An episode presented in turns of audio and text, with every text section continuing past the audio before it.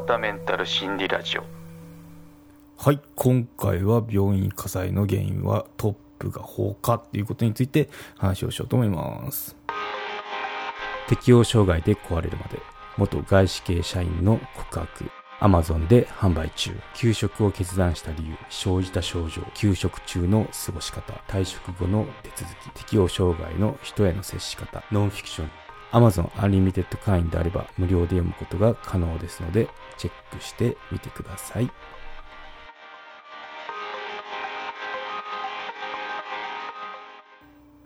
うん。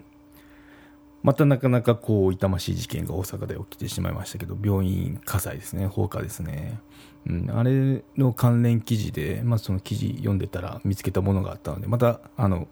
リンクの方は貼っとくので、原文の方は読んでみてほしいんですけど、病院、まあ、その、いろいろ事故とか事件とかあるのかなって、あの、その、統計が分かるような内容だったので紹介しようと思いますね。うん。まあ、結論から言うと、その病院の火災の原因のトップは放火ってことをですね。凶悪事件が続発する医療現場の本音と悲鳴っていうようなタイトルで、あの、書かれた記事なんですけどね。うん。筒井文さんっていうフリーランスの麻酔科医が書いてますね。うん。なんかドクター X とかの、その、ドラマの制作協力とか執筆活動もやってる方みたいですね。はい。ということで、まあ、内容の方はあの記事の方読んでくださいって感じなんですけど、まあ、グラフじゃなくてその図の方を紹介すると結構まあこれいろいろ事件起こってるんだなっていうのが分かりますね。まあ、ちょっとかいつまんであの取り上げてみると、まあ、2013年北海道ですね。精神科医師が視察されました。精神科ですね。で、うん、50代の男性からですねとか。あとまあそうですね。最近だったらまあ先日ですね大阪府で外来患者が心療内科に放火ってことで、うん、これはもう言うのもあのはばかられるっていうか悲しい24名死亡っていう結果になってますね。はい。うん。そうですね。いろいろこう事件事故多いですね。火炎瓶投下とか大量投下大学病院でとかいうのも2014年東京で起きたみたいですね。っていうことでうん。結構まああるんですねっていうのでびっくりしたところなんですけどね。私もこの記事を読んでて。はい。ということでで2018年に、まあ、日本精神科病院協会の,、まあその学会長ですね。が機関紙に載せたそのグループの中のなんだろう月報か年報か分かんないですけど機関紙に載せた文章で精神科医にも拳銃を持たせてくれっていう部下の発言を、まあ、記したみたいなんですねで、まあ、そその発言に対して患者や家族からは、まあ、患者を危険な存在と決めつけてるっていう批判の声が多く上がったとか SNS で賛否両論が入り乱れて炎上になったっていう騒ぎがあったみたいですね。うん。まあ私の意見としては、まあ拳銃はちょっと大げさかもしれないですけど、まあ、防衛できる手段って、あの、あっていいと思いますね。まあもちろんその、なんか、対策っていうのはあると思うんですよ。私も大学の時に、大学、そうか、大学か。大学の時にバイトした先でも、もしその、ホームセンターだったんですけどね。ホームセンターでバイトした時に、まあ、不審者とか変な人入ってきたらどうするかって言ったら、薩摩っていうんですかね、あの、U 字型の棒、長い棒のやつ。あれで、その、身柄確保する訓練とかやったんで、まあそういったたのはあるんだろうなとは思うんですけどね、病院も。うん。まあ、武器携帯する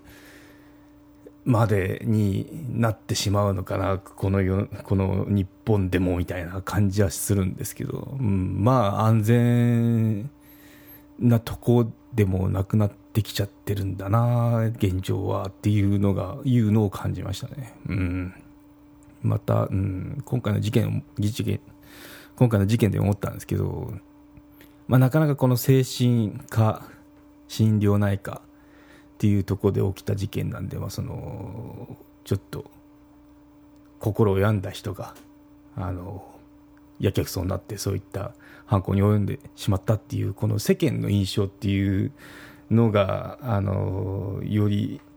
その患者に対して悪い印象がつくっていうのが悲しい事件だなと思いましたね。もちろんその亡くなった方にはご冥福お祈りしたいところなんですけど、うんまあ、その副作用っていうか、あの関連としてそういったイメージが余計こう根深く精神科イコール精神科とか心療内科通いイコール狂った人みたいないうことにならなきゃいいなっていうのを思いますね。うん、そうですね悲しいですよね。うんですね。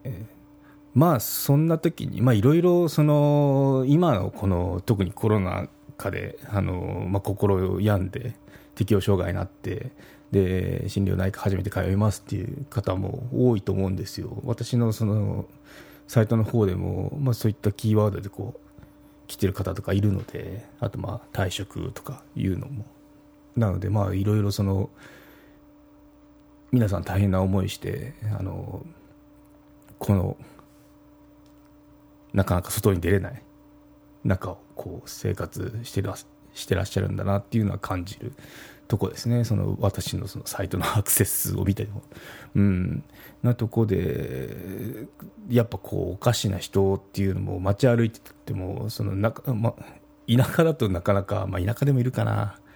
うん、あまりまあ見ないですね。都会と比べると。うん。まあ、東京に住んでた時なんか結構そのたまにちょっと危なさそうな人とか見ましたもんね。なのでまあその身近でもその自分を自分の身を守んなきゃいけないっていう瞬間ってあると思うんですよね。特にこの病院に行ってもこの事件に巻き込まれたりとかあの電車もありましたよね。調布なんか。うん。調布なんか友達がいるんで大丈夫かなって。あの本当に京王線使ったんで